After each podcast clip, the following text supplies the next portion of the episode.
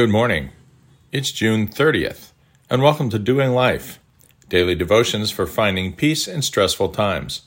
This is the audible companion of the book by the same name.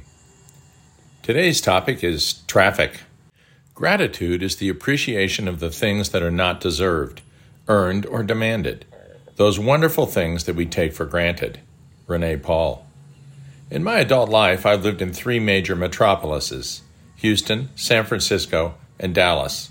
One thing they all have is traffic. Lots of it. Enough for everyone. Today I had an experience, however, that was literally mailed to me by God that relates to traffic. Last weekend, my wife and I flew to Lubbock to see my daughter and her family. The previous week, we had flown to Baton Rouge to see my mother. Not too long prior to that, we had flown to San Antonio to stay at a B&B on Canyon Lake and explore the hill country. Only the TSA in Lubbock felt it likely that I would bring the plane down with my one inch Swiss Army keychain knife with convenient toothpick tweezers and scissors, really all an adult male needs for proper grooming. In any event, I ordered the $14.95 replacement from Amazon, which of course miraculously arrived 14 hours later. Not as miraculously, they'd shipped the wrong knife in a very un Amazon type move. If you've never returned something to Amazon, you need to do it.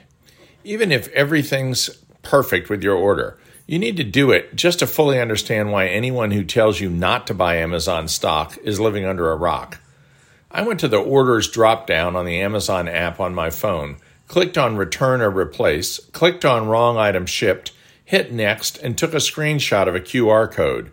I then drove one quarter of a mile to our nearest UPS store, where a very pleasant but still pandemic masked recent Richardson High School graduate said hello, scanned the code with his gun, handed me an instantly printed receipt, and instructed me to have a nice day. I was in the store maybe 35 seconds. America. But to get to the UPS store, I have to turn south on a six lane road, three in each direction. I crossed to the left turn lane, put on my blinker, and waited. And waited. And waited. Why? Because there was traffic. Lots of it. Hallelujah. If ever there was a sign of approaching normalcy in a pandemic, it's traffic. For the first time in my remembrance, I was happy I had to wait in traffic.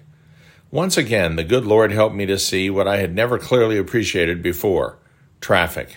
Traffic means, quite simply, life. People are out and about, doing whatever it is that they needed or wanted to do. Yahoo! Now, when I have to wait in traffic, I can do what my mom always did and still does. She looks around her and imagines she can tell you the life story and circumstance of everyone sitting in their vehicle just by their appearance. Suddenly, I could appreciate what a wonderful thing it can be to live in community. People going about their business, but waving, smiling, letting you turn, all of them alive and interacting with each other. Do you think ants or bees understand how good they have it? It was a stunning, wonderful realization, and it came to me via an exceedingly rare, incorrect Amazon shipment. I will give thanks to you in the great assembly. Among the throngs I will praise you. Psalm 35:18.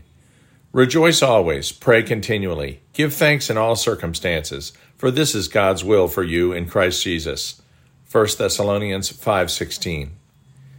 Dear heavenly Father, thank you that you made us people who thrive in community. How simple it is for us to overlook a gift and interpret it as affliction. I give praise to you that there can be traffic. Having experienced a pandemic in the modern world, Lord, open our eyes, open our ears. Let us appreciate the wonder of your works. Amen.